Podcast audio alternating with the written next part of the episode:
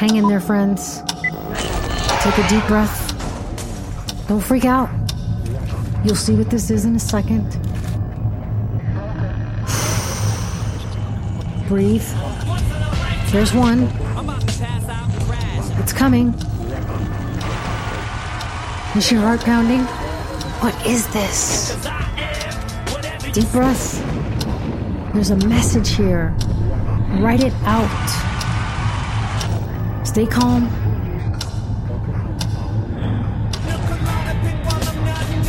He's talking about life, life imitating art, art imitating life. That is what you are involved in right now as you are listening to this 27th episode of the East West Grind podcast.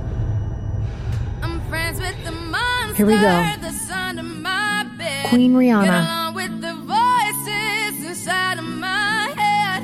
Trying to save me, stop holding your breath. And you think I'm crazy, yeah, you think I'm crazy. crazy. I wanted the Boom. fame, but not the cover of Newsweek. Oh well, guess beggars can't be choosy. Wanted to receive attention from my music. Wanted to be left alone in public, excuse me. Wanting my cake and eat it Who doesn't want their cake and eat it too? made me a balloon, 'cause my ego inflated when I blew see. Egos ruin lives. All I wanted to do is be the Bruce Lee of loosely abused ink. Use it as a tool when I blew steam. Hit the lottery. Ooh. Scratchers. What I gave up to get was bittersweet. It was like winning a used me. Ironic, cause I think I'm getting so huge I need a shrink. I'm beginning to lose sleep. One sheep, two sheep. What's normal anyways, guys? But I'm actually weirder than you. Everybody's got a tick. Friends with the monster. What's normal though? Following someone else's idea of what or who you should be? No. If you're not hurting anyone else or yourself, fuck that noise. Do you. And that's what it takes. It takes crazy to get anywhere outside of the circle and the cycle to which you were born into. To the cycle, you are crazy. To yourself, you're just being true. Be about that and watch yourself fly. No, I ain't much of a poet, but I know somebody once told me to seize the moment and don't squander it. Cause you never know when it all could be over tomorrow, so I keep conjuring. Sometimes I wonder where these thoughts spawn from. Yeah, ponder it. Do you wonder? There's no wonder you're losing your mind the way it wanders. Yodel, yodel, I hee-hoo. think you would wandering off down yonder and stumbled on to Jeff VanVonderen. Cause I need an interventionist to intervene between me and this monster and save me from myself. Just and jump through. Cause of everything that I love killing me and I can't conquer it. My OCD's talking me in the head, keep knocking. Nobody's home. I'm sleepwalking. I'm just relaying what the voice in my head saying. Don't shoot the messenger. I'm just friends Friends with with the. the. Those voices in your head, it's just you. It's your gut. If your gut had a voice, listen to that. Trying to save Come on, guys. I never really listened to these guys and their lyrics and what they're talking about. These two, Eminem, Rihanna, these guys are geniuses. That's why they'll be remembered forever. Forever.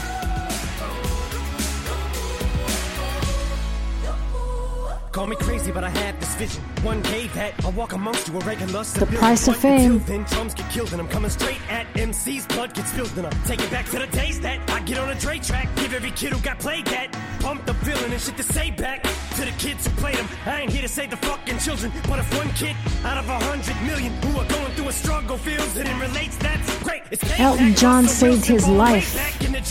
Way back in the draft. Turn nothing into something, still can make that straw in the gold jump. I will spin. Rumple still skin in a Rumpelstiltskin. haystack. Maybe I need a straight jacket, face facts. I am nuts for real. All right, what's up, everybody? It's nothing. I'm still friends with. Welcome. You are back at the East West Grind podcast. I am your host, Christine Silva, and I am honored, honored to be here on this episode 27 of our show. Boom. How's everybody doing, by the way? All right, good. On today's show, guys, we're going to follow the yellow brick road on multiple topics. Topics that run the gamut. We're going to talk some mental health. We got Heather Wells on deck somewhere down the show. So grab your water, your DC, your covfefe, I don't know. But grab it and let's fucking go.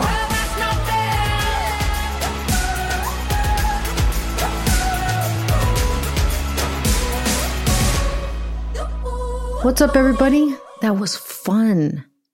Listen, we got a long ass show for you today, so let's jump in. But first, before we get into today's show, let's give some love and respect to our sponsors. Today's show is brought to you by Body and Soul Botanica.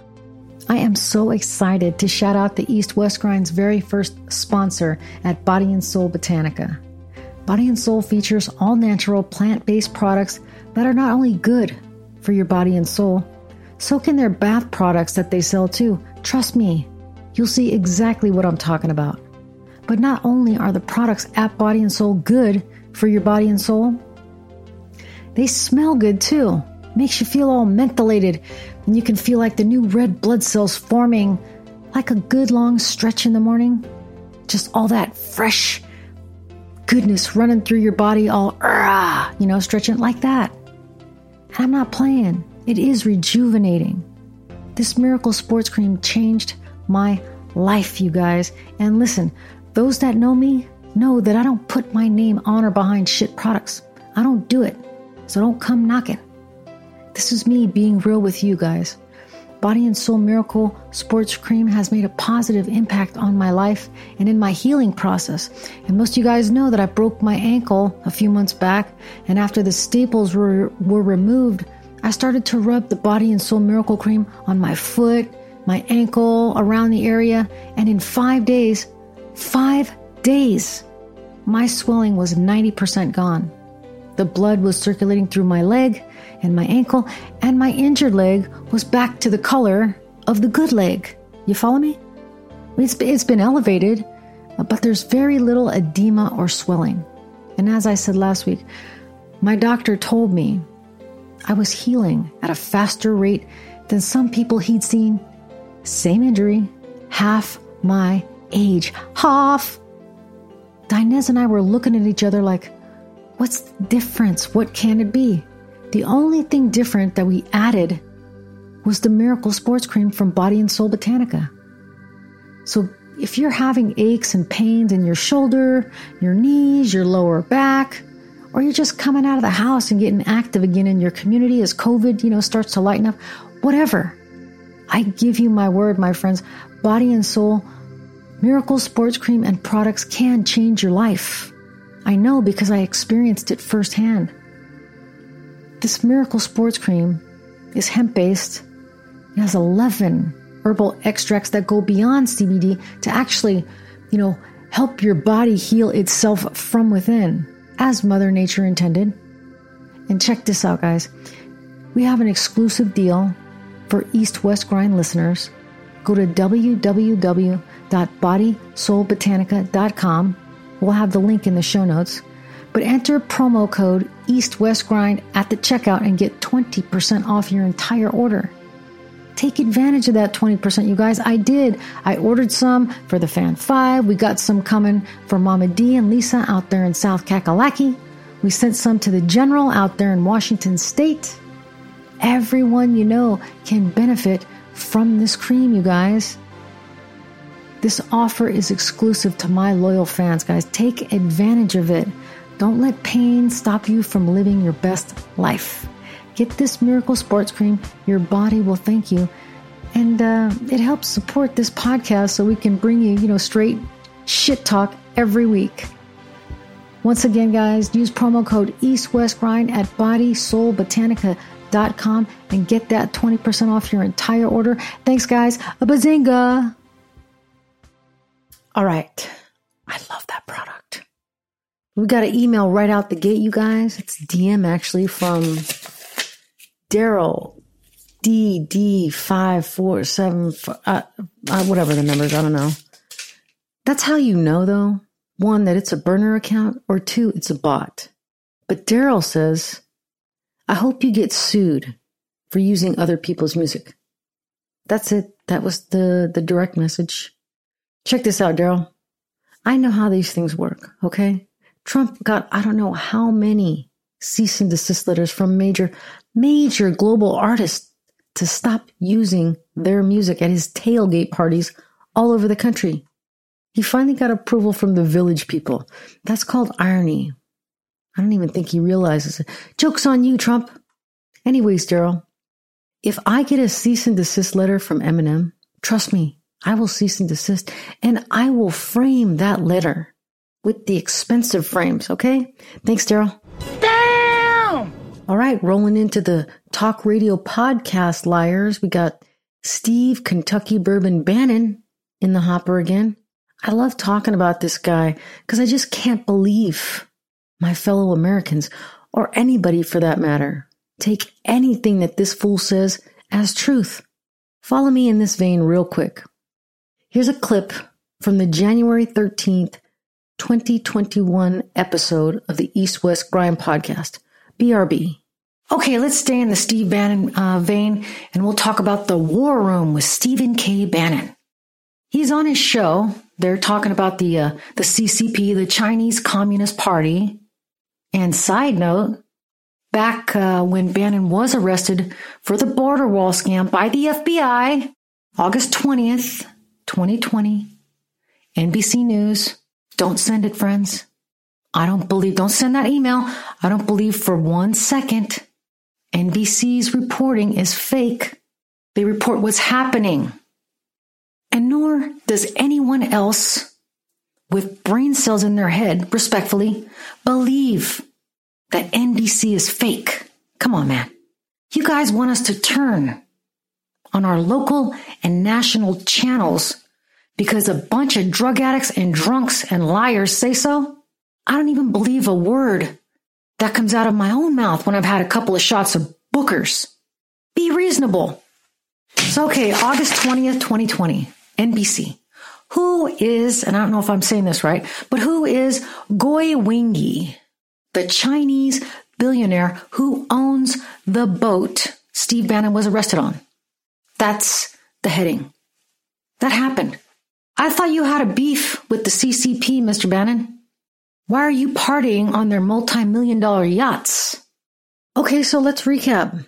Steve Bannon, back then and now, on his recent episodes, is asking his listeners, the National Enquirer readers of America, and listen, as I've said in past episodes of this podcast, my aunt used to buy all those grocery store magazines in the 80s the National Enquirer, the Globe, the Star, the Sun, all that shit. That's not news. The New York Post, that's not news. That's tabloids. Gossip. Steve Bannon is the podcast version of all those shitty magazines. That's just fact. Steve Bannon brings nothing but conspiracies to the table. And if you're listening to him, following his direction, believing his shit, you're the target. And you're making Steve Bannon a very rich man to eat his shit. He's a criminal. Hello? He was going to trial and probably to prison for stealing a million plus dollars from the GoFundMe border wall fund. And a day before uh, Trump left office, Bannon got pardoned. Two con men, one goal get as much money from the American people to live their billion dollar lifestyle. Sorry, not sorry. That is fact. How many American people trusted and followed Steve Bannon's direction back in November, December, into January, and showed up at the January 6th insurrection for their Spartacus moment and are now dealing with the costly legal ramifications for having believed Bannon's lies. This is all fact. And I'm sorry if you are still listening to Steve Bannon and anyone on his show, Boris Epshteyn, Raheem Kassam, Peter Navarro, and you're making excuses to stay in their vortex of conspiracies, you deserve every, every bit of it. Send them all your money. I don't care. But the rest of us don't want to live in that crazy, or you're crazy, nor should we have to. But I'm curious why you stick with this man. Drop us a line at info at eastwestgrind.com because, like I said, I'm fascinated at what keeps folks in like the Bannon vortex or the or, or on his airwaves. He's a blatant liar. I don't have liars in my day to day life to blow smoke up my ass. I'm certainly not going to get my news or political information from a known criminal and liar. Why do you accept this, friends? It's like Stockholm Syndrome. All right, back to the war room pandemic with uh, Bannon. Bannon is adamant, adamant about having a problem with with or stopping the CCP, the Chinese Communist Party, right? He's always about that. The music as he shifts into breaks on his podcast is this. Short break. We're going to Michigan next. Matt DePerno is in the war room. Back in a moment. We rejoice when there's no more. Let's take down the CCP.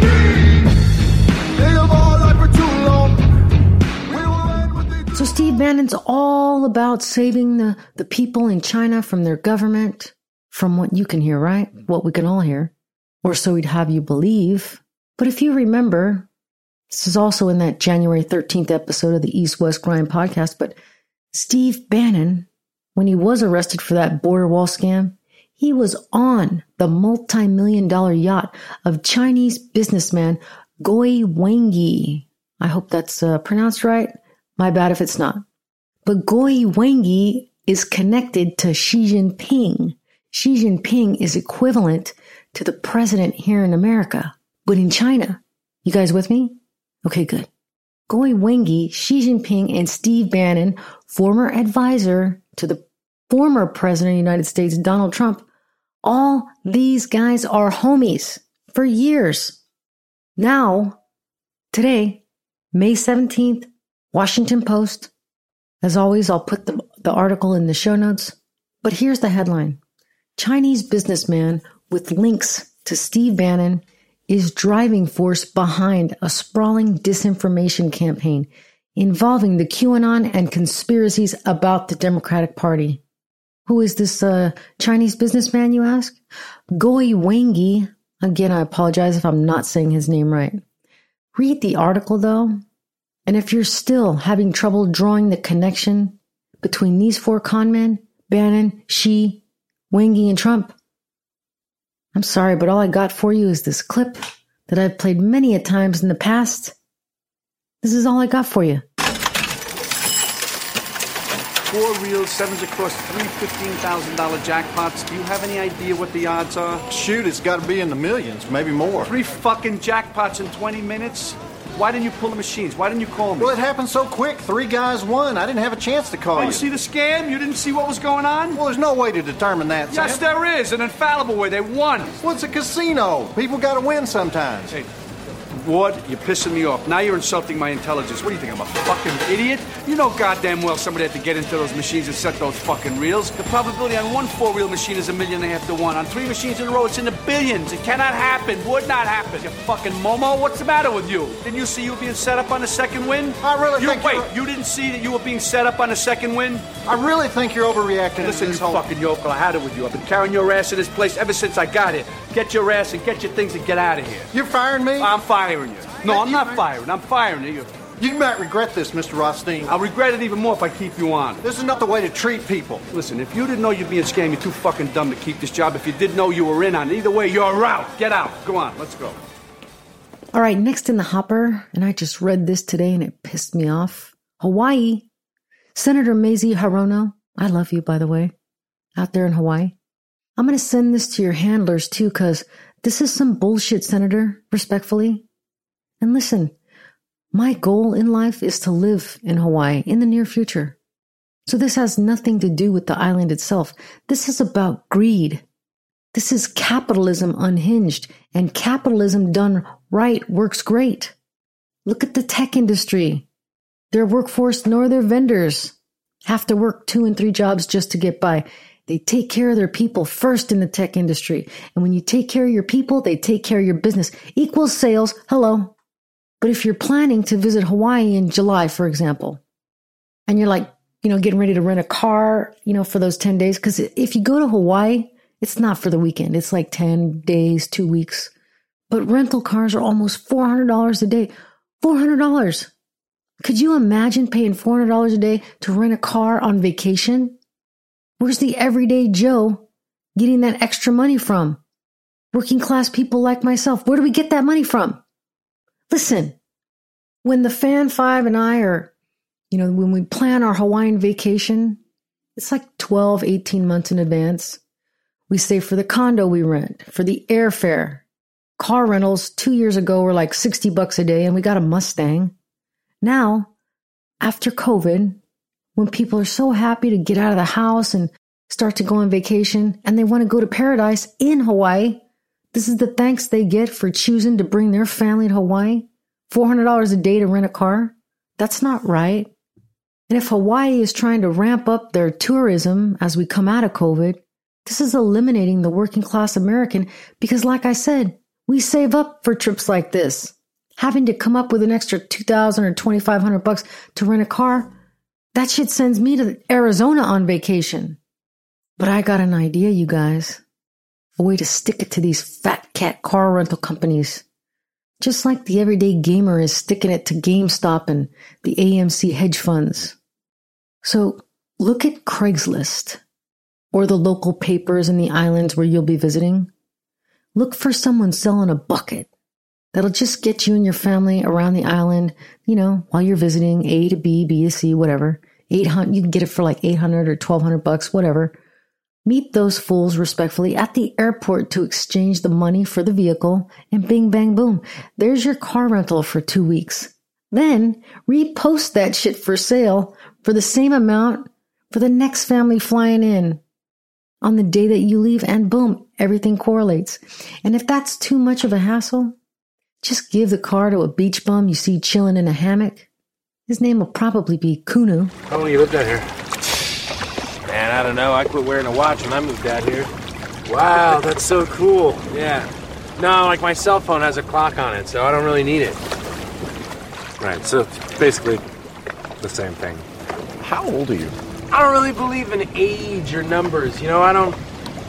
I mean, if you had to put a number on it, I guess I'd be 44.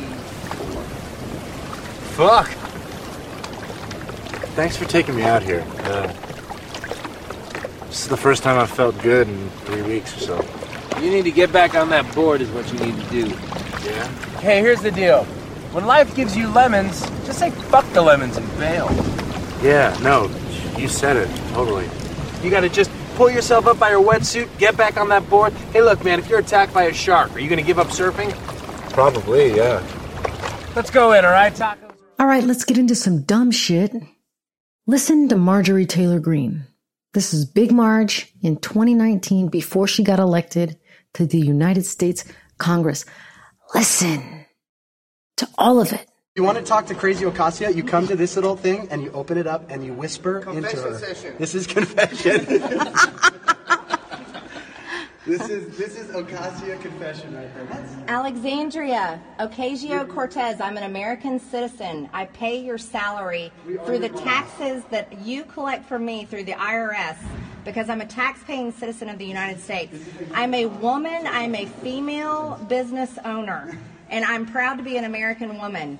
And I do not support your socialist policies, and I do not support your murderous abortion policies. As a mother of three children, I'm appalled at New York's law for abortion, and it needs to end and it needs to stop now. You're bringing God's judgment on our country, and I'm against it, as well as my friends. So you need to stop being a baby and stop locking your door and come out and face the American citizens that you serve. If you want to be a big girl, you need to get rid of your diaper and come out and be able to talk to the American citizens instead of us having to use a flap, a little flap.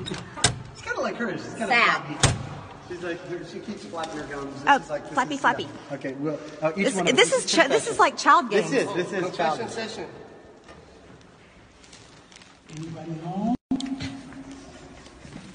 Hello there. Hello. Hashtag where's AOC? I hear you in there. This is creepy. It's it's hide is- and seek. This is, this is, huh? Hide and seek. This hide and seek. Tag, you're it. Guess what? You can't stay in there forever. Can you come out and play? Let's go. All right, so we were. I guess she got the message before we came here. Because if you want to come out to yeah. uh, visit the socialist communist Ocasio You're, you're a very good artist. I'm, I'm I'm just trying to decorate, you know? This is her book where we sign it. This is her signing book, and I'm just signing it. Immature child. Should we draw a wall? Should we draw a wall? Yeah, Let's draw a yeah. wall. Where's it? Is there another pen? We really want to draw a wall. So let's draw what a wall looks like, everybody. This is a wall. Georgia, sweet Georgia, you guys are on my mind. But this is your crazy right here. Marjorie Taylor Greene represents the entire state of Georgia because she's connected to Georgia. And it makes you all look crazy. And I'm sorry. But if this were Governor Gavin Newsom, Gavin with the good hair to quote Mr. Dingle, but if it were Gavin Newsom running around in the Senate on his knees with a camera crew in front of Senator Ted Cruz's office or Marco Rubio, behaving the same way you just heard Marjorie Taylor Greene behaving, and I'll put that clip in the show notes so you can watch with your own eyes what I'm talking about. And I'm when I'm writing this shit, I am laughing my ass off, guys. Why? Because this shit right here, if it were Gavin Newsom chasing around little Marco, like some teenage girl stalking her ex man, because that's how Big Marge looks, exactly how she looks. The country and the world would be looking at California and Californians like, look at those crazy liberals. And as Tony Soprano has said, don't try to deny it. Georgia, you guys got to have a come to Jesus moment with your state. Look around at each other like, look how we look. You'd expect it from any blue state or red state for that matter. But any state where a politician behaves crazy like that at the United States government offices and now is a congresswoman? What's going on, Georgia? What's in the water over there? What's going on, Georgia? Georgia, why do we want adult women who behave like mean girls from junior high school or high school in our government elected seats? How do you justify this crazy behavior? Come on, you guys. Fair is fair. Any parents out there listening? Would you let this adult woman in her mid 40s, would you let this chick watch your kids? I wouldn't let her watch my cats, man. Hell no. And you wouldn't either. Don't lie. What is she doing in Congress? Again, I ask my neighbors in Georgia, What's up, neighbors? What is she doing? We can't have people like this representing the United States of America. That's a bad look for all of us collectively as a country and on a global stage. I'm just asking you to think, my friends. That's all. In more dumb shit, Governor Cuomo in New York, he wrote some book about the pandemic he's making a large amount of money from, and everyone's having kittens. He's given a third to charity, and he's putting the rest in a trust for his daughters. But the book is about how he and Newsom, I hope he includes Newsom in this book, because I was paying attention to the soap opera every day throughout this entire pandemic. But if you remember in the beginning of the pandemic, uh, then President Trump was like this. Now, the virus that we're talking about having to do, you know, a lot of people think that goes away in April with the heat, as the heat comes in. Uh, typically, that will go away in April. I've spoken to uh, President Xi. They're getting it more and more under control. So uh, I think that's a problem that's going to go away. But when you have 15 people, and the 15 within a couple of days is going to be down to close to zero, uh, that's a pretty good job we've done. It's going to disappear. One day it's like a miracle. It will disappear. And from our shores, we've, you know, it could get worse before it gets better. It could maybe go away. We'll see what happens. You have to be calm. It'll go away. It will go away. Just stay calm. It will go away. We need a little separation until such time as this goes away. It's going to go away. It's going to go away. It will go away. You know it. You know it is going away, and it will go away. And we're going to have a great victory. It's going to go away. Hopefully at the end of the month, and if not, it hopefully will be soon after that. But Has your thinking on this It is going away. I didn't say warmed up Dave. April? I said it's going away, and it is going away. You were saying things like, I think it's a problem that's going to go away within Which a I'm couple of right days. about. It, go, it will go away. But I think what happens is it's going to go away. This is going to go away. It's going to go. It's going to leave. It's going to be gone. It's going to be eradicated. Uh, and uh, it might take longer. It might be in smaller sections. It, it'll be, it won't be what we- had. That was the beginning of the pandemic. And since there was no leadership collectively for the states, Trump was just like, do whatever. Let's have rallies. Let's go golfing. So Governor Cuomo and Governor Newsom, and sidebar real quick, these are two governors from two of the most populated states in the country, Cuomo and Newsom, New York and California.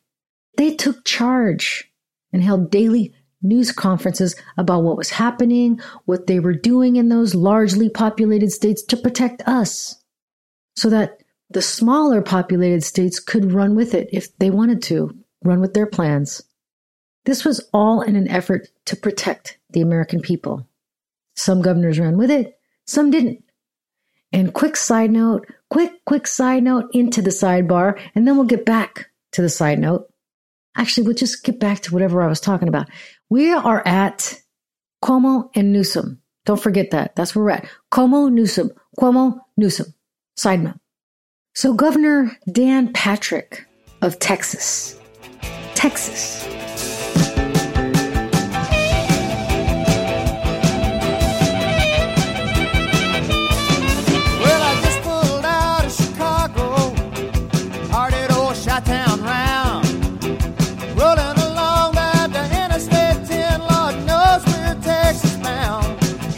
Texas. Sure is good to see you again. Hello, Texas. Sure is good to see me, friend. Well, now we've been to New York City. That was Mickey Gilley. And back to Dan Patrick of Texas.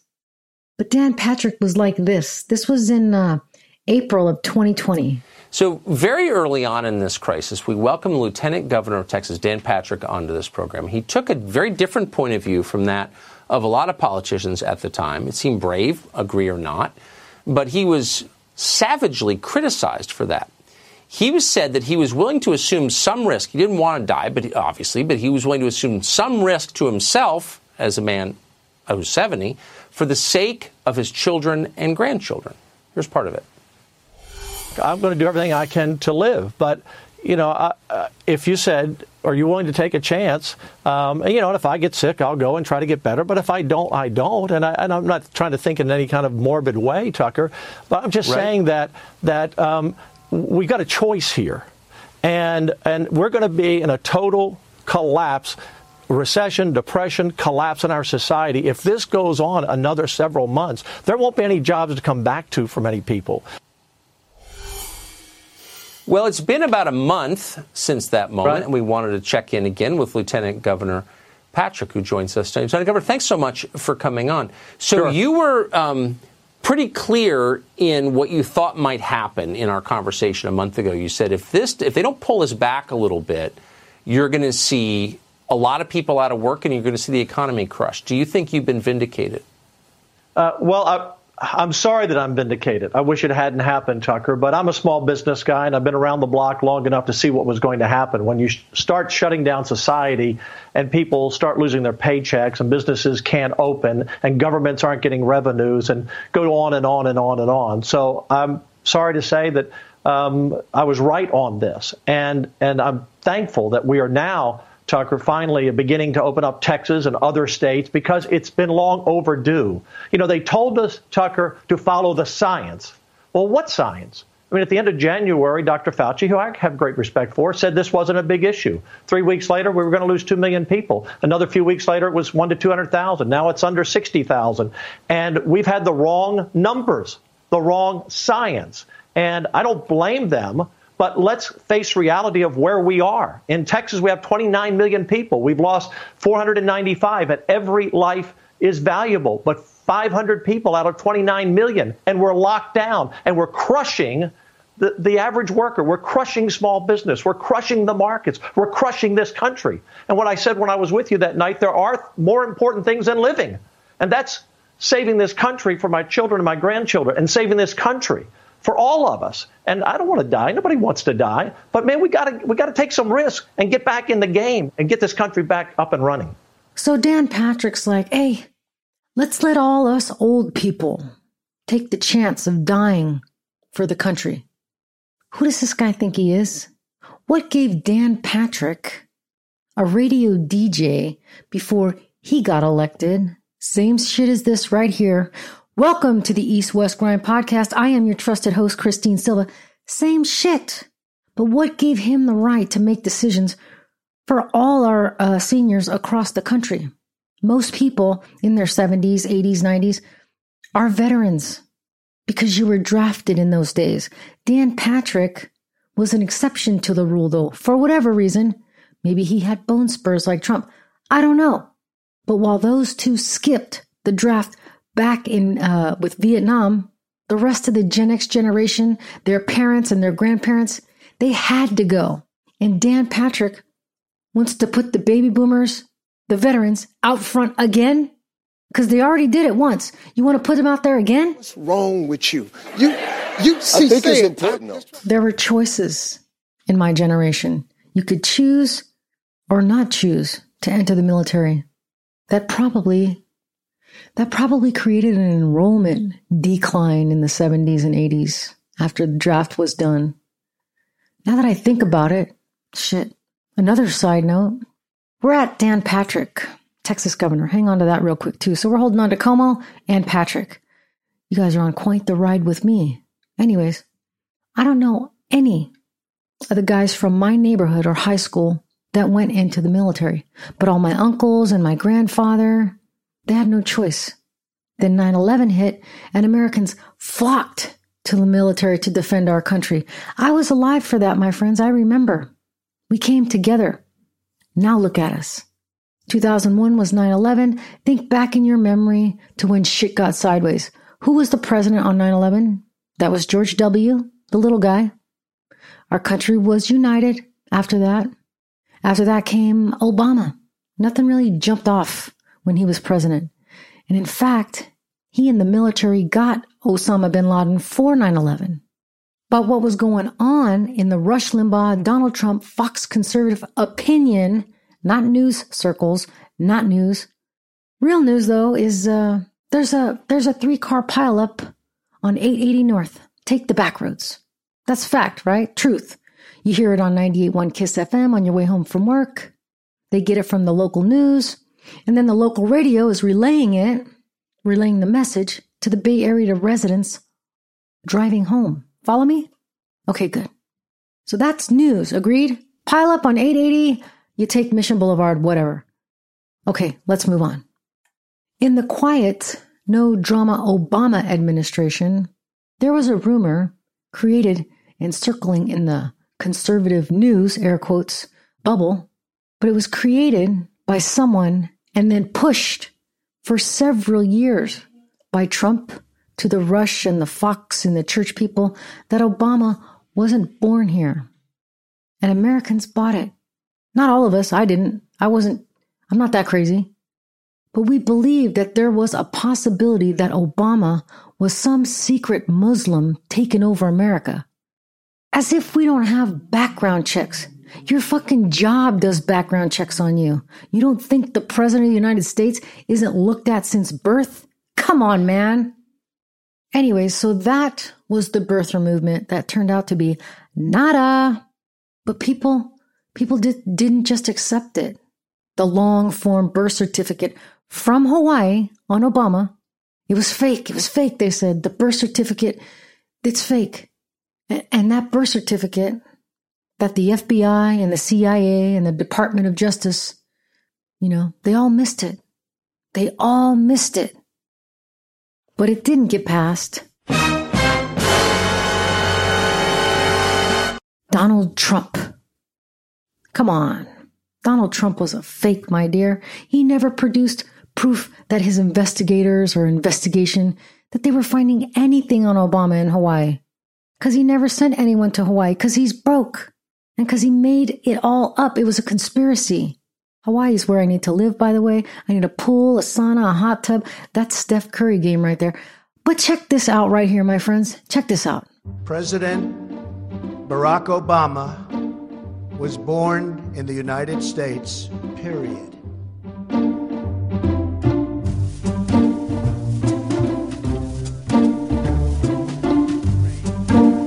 Are you a birther, Well, Donald? Okay, let me, let me just tell you. I was a really good student at the best school. I'm not like a smart guy, okay? They make these birthers into the worst idiots. Why doesn't he show his birth certificate? Three weeks ago, when I started, I thought he was probably born in this country, and now I really have a much bigger doubt than I did before. He doesn't have a birth certificate, or he hasn't shown it. He has what's called a certificate of live birth. A certificate of live birth is not even signed by anybody. All right, guys, before we move into the next segment, love and respect to today's sponsors over at Body and Soul Botanica. That's www.bodysoulbotanica.com. Their miracle sports cream hasn't just helped in the healing process with my ankle. I use it on my shoulders and on my knee, my lower back. It's amazing. So, to all my working class listeners out there, the retail workers, the service industry workers, the mechanics, the utility workers, the truckers, and I come from a long, long line of truck drivers, from my grandfather to my father, my brothers, my nephews. I know the beat down all those industries do to one's body throughout the day and over the years.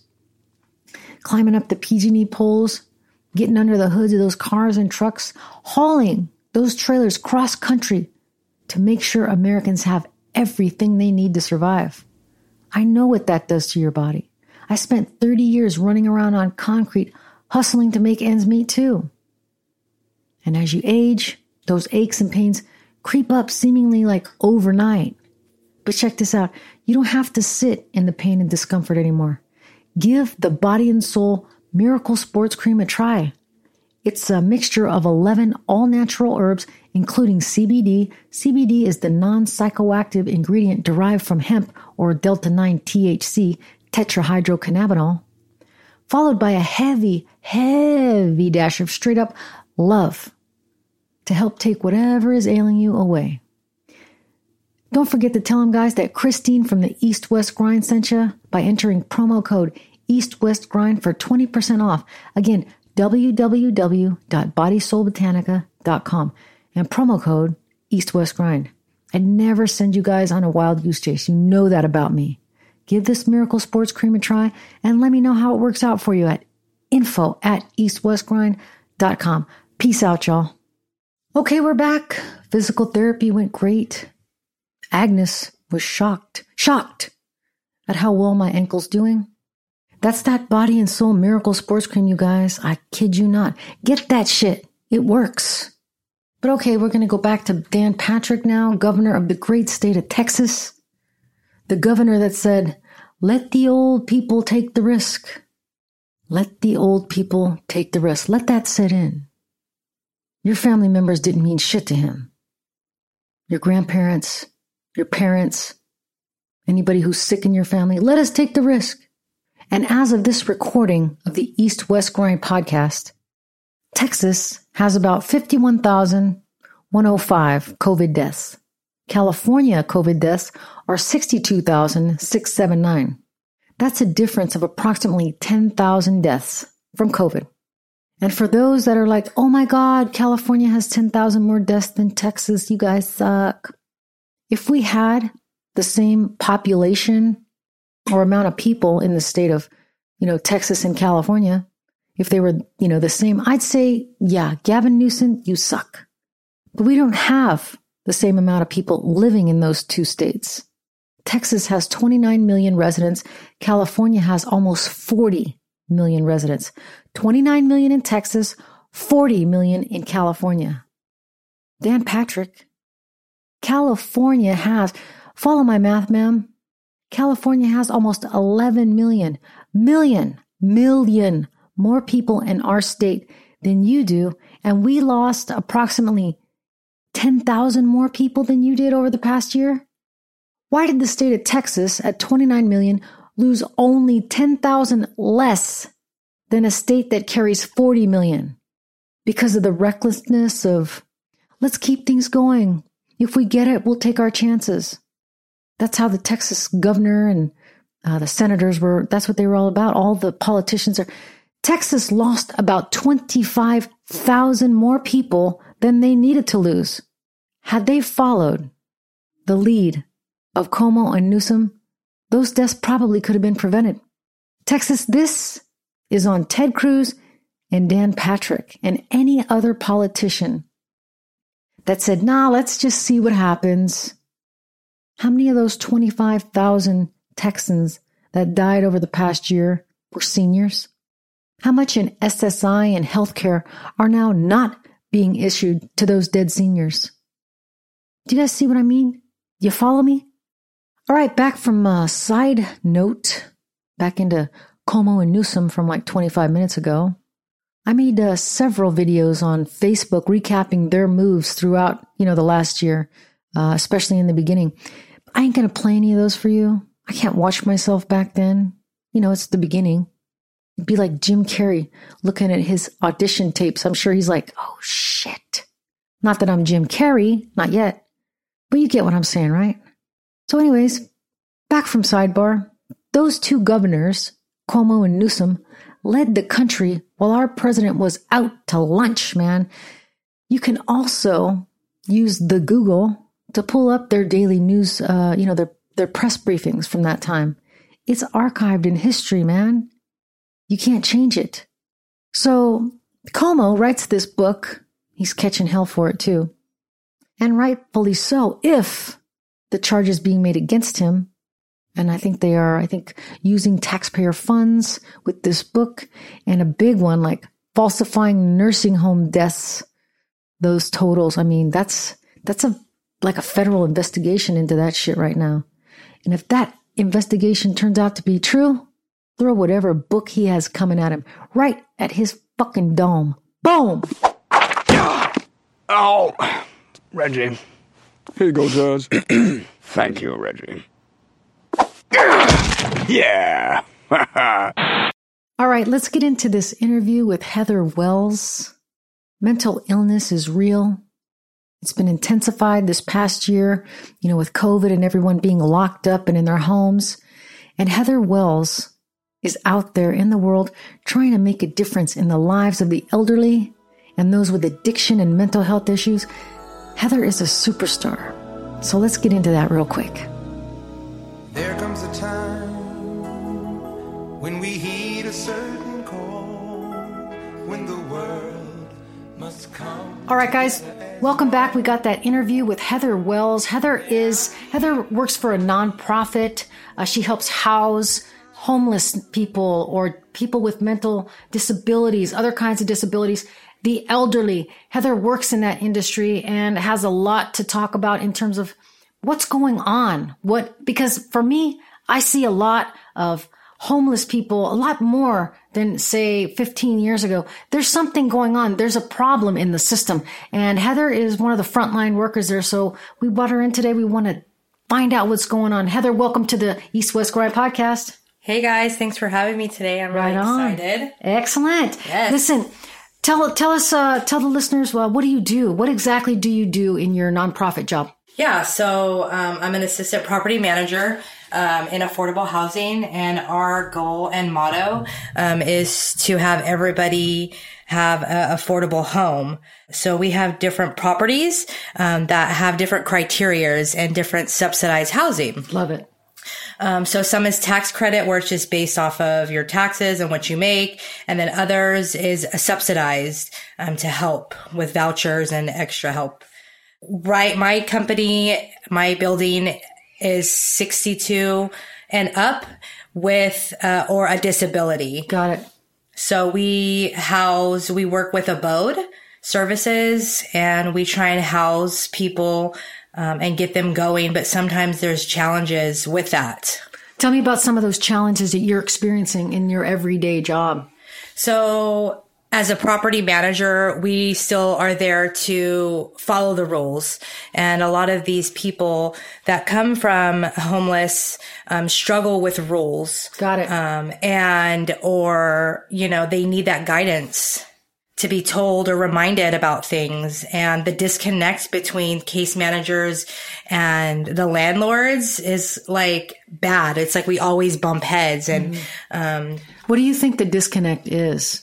Do you feel like, let me ask you this, do you feel like the, the social workers that are involved understand what you guys are dealing with there in terms of the, the mental state of some people who may be coming off the streets and not know exactly how to live in a, in a, in a place where, um, there's now rules you know, and, and you have to follow, but you're off the street. Is there enough support to get these folks not only physically off the street, but mentally prepared to live in society again? Yeah. So what I've noticed is that we can house people and that's great, but then it's the follow through and the aftermath because mm. you can have somebody who's been homeless for, you know, six, nine months, 10 years, but they're not used to following rules. Uh-huh. Um, and I think what we lack is the aftercare. Um, they need guidance and the caseworkers that we do have are having this abundance overload of extra people. So certain people fall through the cracks. Um, and I think we need more funding and more support um, in that area so we can be consistent and help them with that. Do you feel like over the last couple years, because for me, I've definitely seen a rise in homelessness, a rise in drug addiction, a rise in just un- unaffordable housing for people. Do you feel as though uh, that that rise contributes to the lack of care, the lack of people being able to help all these people at one time. Because, you know, if you, if you're a caseworker and you have, say, 30 people, yes, people are going to fall through the cracks. Uh, do you see stuff like that going on? What is your main concern and how do you think we can fix it? I do see that as a big disconnect. I think that there needs to be more nonprofits, um, more fundings for mental health and outreaches that help. Um, I believe Abode also is a nonprofit, so they get their stuff through other places. But it's, it's, we need to promote it more. We need to speak about it. We need to rally up and just pull together to be able to help everybody because we can get them housed, but then it's the aftercare that the issue is. Mm-hmm. Um, either if it's overworked or underpaid, um, or just not spreading the word about it. Got it. Now, do you, when you're getting these folks off the street, which is amazing, you know, I, I don't think that anybody should be on the street if they don't want to be. Some people choose to live that way, uh, that they want to live on the street. They can't handle real life. But when you've got somebody who's come off the street and into your circle, what are you finding is the what what is the problem? Why are they there? What kind of conversations are you having and finding out about people being on the street? What is the main thing? Um, I think it's the, it's really the aftercare, the constant help because, you know, you have somebody, um, that will have a flare up, I call it like just a bad day and it's just spiral. But the next day she'll call me or say, I'm sorry for acting this way. But it's just that the help, they need that, the constant help. They need like actual care. Mental health is a big problem. What is contributing to that? Are are we talking? Are we having people with drug issues? Um, what are you seeing out there? So I'll give an example. There's this new tenant that came in. Um, she struggles daily with just basic common things, but she does, she's trying to do her best. I could tell she's trying to do her best. Mm-hmm. It's not, I'm a assistant property manager. I don't have the knowledge fully or capacity to be able to really help her, but she needs that constant help, mm-hmm. but she only sees her caseworker every one to three months. So I'm there to help guide them and be patient and be accommodating. And I think we need to have more people in our community and inside the building to help with that. There needs to be like a full caseworker inside the unit every day or inside the building to be able to address it. If Susie's flaring up, like I'm not trained enough to deal with that. I'm what I know is from own personal experiences or what I've learned to try and understand them. Mm-hmm. But it's kind of like they, we put them here, but now it's that. But there can't be just that. There has to be more steps. And I don't know if it's money or if it's lack of people. So you're saying that we're getting, you're getting folks directly off the street, right? Getting them housed. Uh, the social workers are helping get them placed. They're bringing those folks to you. And then they're out of the picture for one to three months after being housed. Right. So it's, and I don't know, because I'm not in it, but I don't know if the disconnect is because these social workers are overworked or, you know, that's just how it is, mm-hmm. you know, but I do see some of these people that do really want to change and really want to follow the rules and they struggle with it you know, but they are trying to do good. They just need somebody there to constantly push them. How do you handle that when you have a client or a, somebody there that you've housed and, you know, their social worker's not there to deal with them when they have these, as you call them, flare-ups? How do you personally deal with that? And how do you, ha- how do you, how do you help them come down from that place? I just try and validate them because at the end of the day, all they want to be is heard. Mm. Um, I just listen to them. I have compassion. Um, I try and let them know that I'm here to help them and we just got to follow the rules. And I keep my composure because that's who I am. But some days are mentally draining because it's like, damn, like it's hard. Yeah. You know, cause I, everybody's going through something. Amen. You know, so it's like some days are tolling, but I still get up every day and I do enjoy it. Mm-hmm. Uh, but some days I just want to be like, go crazy. Yeah, no, I hear you. Since you brought up like that you love it, tell me what, tell me what about helping house the seniors or the people that, tell me what about that is fulfilling for you. Well, if you think like a norm, like normal, what is normal though? But like a, a, an average person that can be able to self advocate, um, seniors can't really self advocate for themselves at a certain certain time. Um, you know, it's still holding that integrity, is doing the right thing when still nobody is looking. Yes. So mental illness, they need to be advocated for because just because they're wired differently doesn't mean they don't deserve the same option. So I feel like I am confident enough and am knowledgeable to be able to stand up for them and be like, this isn't right. This isn't, you know, how it should be, or can we look at it a different way? I just think that they need more help. They need a little bit more help. That is, I'm just think that's we need me we need more people like you out there. Thank you. That is amazing. Uh, tell me about a time like when you've had to deal with someone who maybe you know there's their social workers not around and you're having to really take them off that ledge and it, it becomes strained and it becomes probably anxiety ridden for you like what are you doing to really take control of the situation I really just keep telling myself that it's not their fault, but they're going through more than I'm going through. Mm-hmm. I can decipher my emotions and what is in reality and what is not. I know what reality is, and sometimes they don't because even though it's minute to me, it's big to them. So I just make sure that I try and validate them and just hear them out and let them know that, you know, uh, if I can't help them, then I'm going to send it over to somebody that can.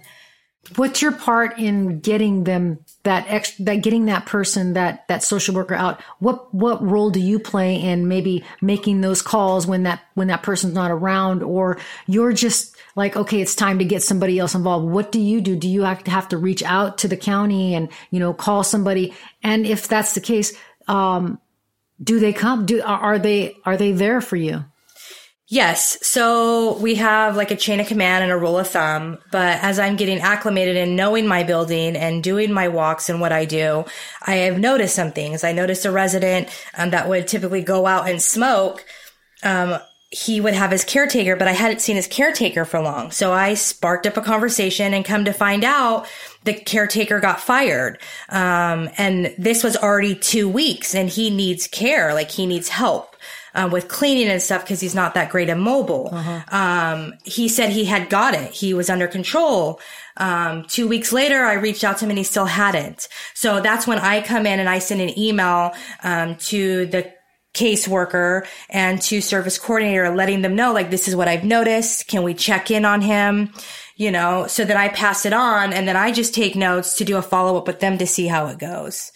Uh, but we're struggling big time right now to find Kate, um, support service helpers to be able to help. Um, because for whatever reason, it's, I don't know if it's COVID or it's just people aren't in that industry right now, or we're just so overwhelmed that we just don't have enough manpower. Yeah, that kind of goes hand in hand. I mean, there's been such an influx in homelessness over the past several years and, uh, maybe not such an increase in social workers that, you know, people coming up or coming out go into social services. So, but so that to me right there makes sense that there would be a disconnect, uh, influx of homelessness and not an influx in people in the social work industry. Yeah. Let me ask you this. What's usually the time, the, the turnaround in terms of getting people out there to evaluate uh, the, the the folks in the building? It depends on the case. Gotcha. Um, you know, it just depends on how I think overworked the caseworker is or how communicational that they are together. Um, because I've noticed that trying to communicate with somebody that is homeless, that is in a unit now is it's hard. Like they don't keep their phones a lot. Um, you know, they don't have real responsibilities. Um, being able to reply to a phone call or, Mhm. you know, reply to an email. So it's, I feel like a lot of the time is that they're trying to hunt them down. Got it. Well, listen, Heather, uh, I want to thank you for coming in today to talk to us here at the East West Grind podcast. We got some valuable uh, information. And the reason, you know, I wanted to have a talk and discussion on this topic is because, like I said, there is a lot of mental illness. There is a lot of homelessness. There is a lot of drug abuse, alcohol abuse. There's a lot of stuff going on that is putting people into bad situations. And that affect their day-to-day lives and uh, it's so uh, it's awesome to sit down with someone who's trying to be a game changer and a and a and a day changer for the everyday person. So i want to thank you for coming in today and for giving us some information today. Yeah. Thank you for having me. awesome. We'll talk to you soon.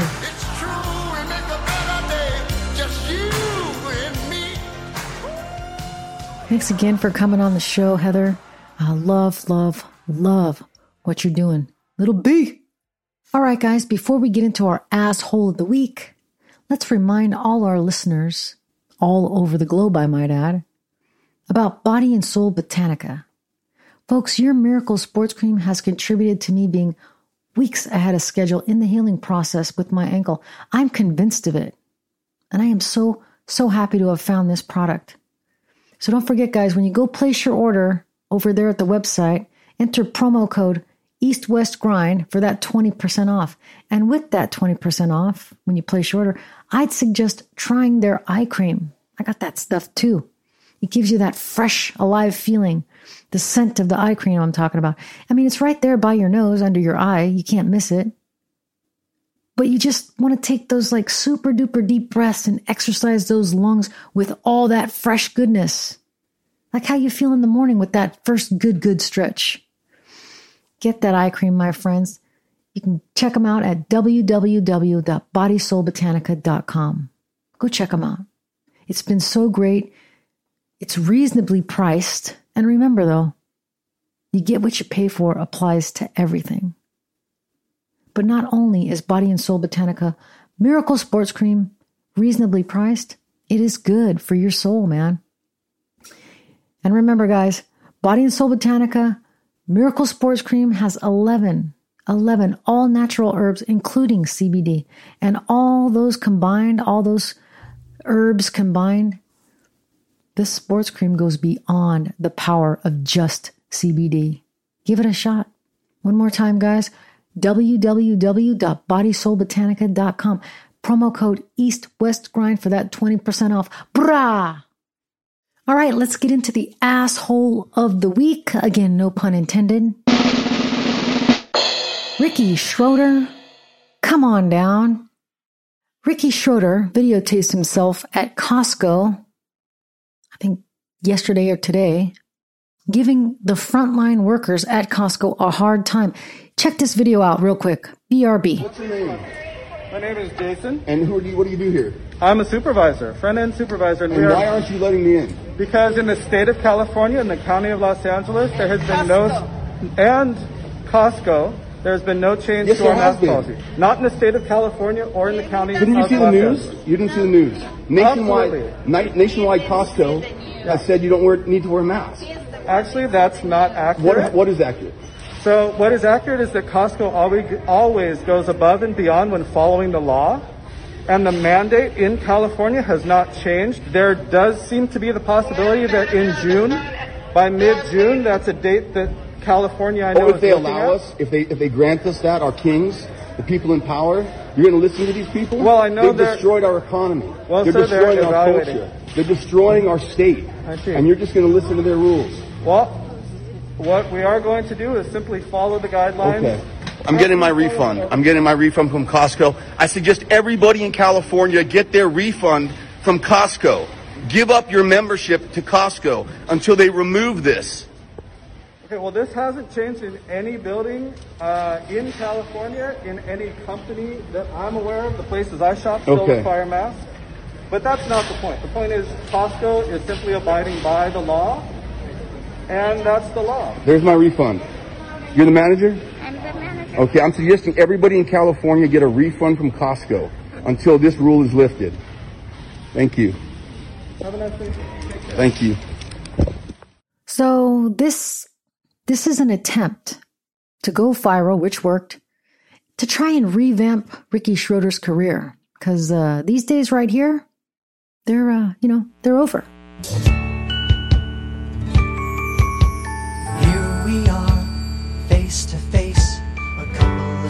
Silver spoons. Hoping to find we're two of a kind. Make it a go, making it grow together. We're gonna find our way. Together, taking the time each day to learn all about those things. And side note, before I get into this, and I'll put the article in the show notes as usual, but this is May 2019 NBC News. Ricky Scrotum arrested twice in one month for domestic violence in Southern California. He's an alleged wife beater. Ricky Schroeder has no business in politics or in Hollywood. He's a bum. But I talked about this in earlier episodes of the East West Grind. These old sitcom stars like Ricky Schroeder, Scott Baio, Antonio Sabato Jr., Kirstie Alley, they're all coming out out of forced retirement on social media, acting like assholes to try and jumpstart their career in politics using their status from the 80s as like they've got something profound and political to say. I don't want fucking Chachi Arcola or Charles in charge as governor of the fifth largest economy in the world here in California. No. But Scott Baio is threatening on social media to run for office. Antonio Sabato Jr. ran for office and lost his ass because he didn't know what the hell he was doing. Maxine Waters cleaned Jagger from uh, General Hospital. She cleaned his clock. But back to this Costco Ricky Schroeder video that has like 6 million views on Twitter already. But it's him, it's Ricky Schroeder, harassing a Costco worker. Like he's proud of it. The mask mandate comes down from the CEO of the company. The frontline workers are tasked with enforcing the mask mandate to dickheads like you, Ricky. If you got issues with the mask, you know, or the corporation or whatever, whatever, call uh, Costco customer care line at 1 800 774 2678. You can have your tantrum with somebody over there. Here's your refund. You're fired. And in case your ears are fucked, get the fuck out! We good, Rick? Good. Don't treat service industry workers like shit. What's wrong with you? With all grown ass men and women. Just like you, Ricky Scrotum, Scrotum, Schroeder, whatever. I'm going to keep my eye on you, you asshole.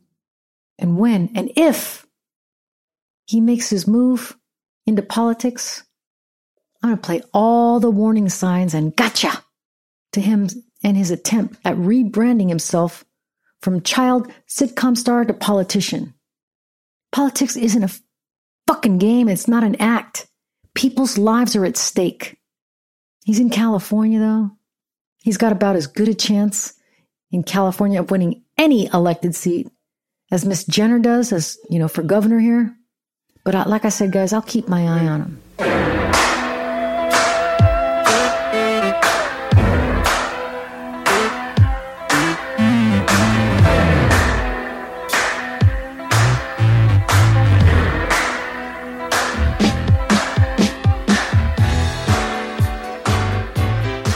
All right, guys.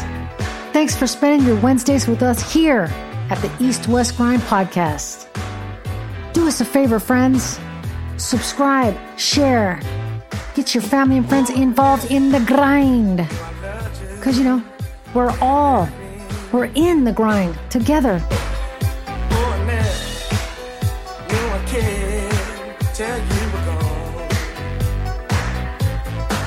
Shout out to one of the East West Grind's founding fans, Robin. Robin's heading back to Canada over the next few weeks. We love you, Robin. Safe travels. Give Justin Trudeau a big kiss from us in the United States. Thank him for posting up while we went through this domestic violence past presidency. Mad love, Canada. All right, guys, we are out. We will see you next week. And as always, I got your back. Peace.